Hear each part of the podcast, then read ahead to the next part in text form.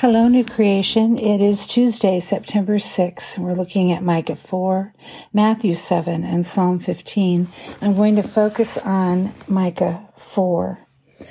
It's um, all about peace and security through obedience. And it is a refreshing uh, chapter after we saw all the um, the judgment in laid out in chapter 3. But we come to chapter 4 and we see that um, there's an invitation. Come, let us go up to the mountain of the Lord, that he may teach us his ways and that we may walk in his paths. And I'm asking myself and you, what, what are, is our response to the invitation? And what would beating swords into plowshares and spears into pruning hooks look like in our life, in our nation? What weapons or words, facial expressions that we even sometimes wield that could become tools of peace? Is this message a welcome word to you, or is it one that you'd rather not hear because it requires so much of us? And yet there's so many promises here. It's really a beautiful, beautiful chapter. We're told that the lame will be made a remnant and that those who were cast off a strong nation.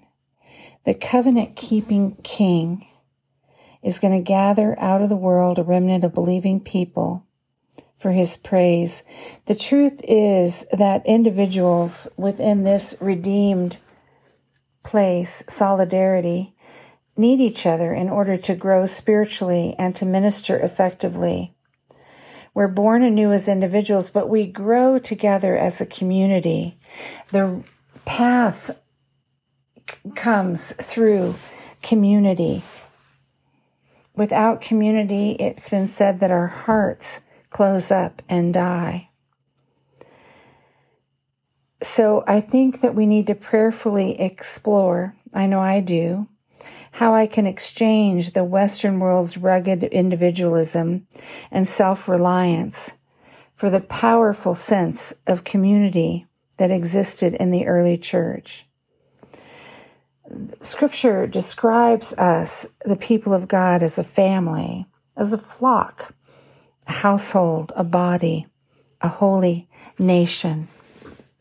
Micah's message of restoration in this chapter tells us three things that I see. God will ultimately prevail in spite of the prevalence of evil. It's no accident that individuals and nations suffer consequences of the evil that they do and that's done to them. And no matter how complete individual or national ruin seems, restoration always awaits beyond the ruin. So, do you hear this message with a sense of hope or doom?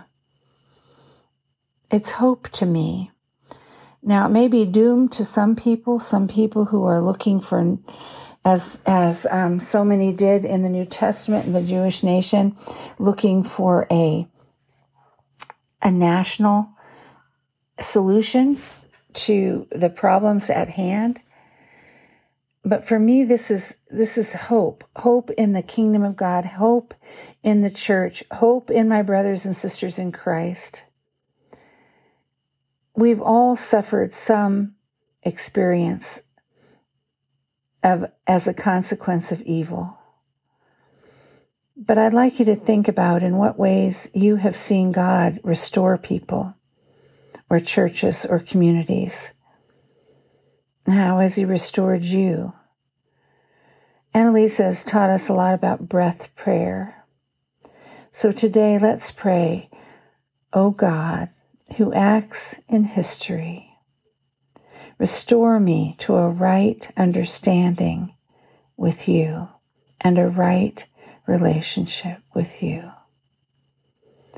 O oh God, you are a God who acts in history. Restore us to a right relationship with you. Above all things, nations come and go, empires rise and fall. You are a God who acts in history. Restore us. In Jesus' name, amen.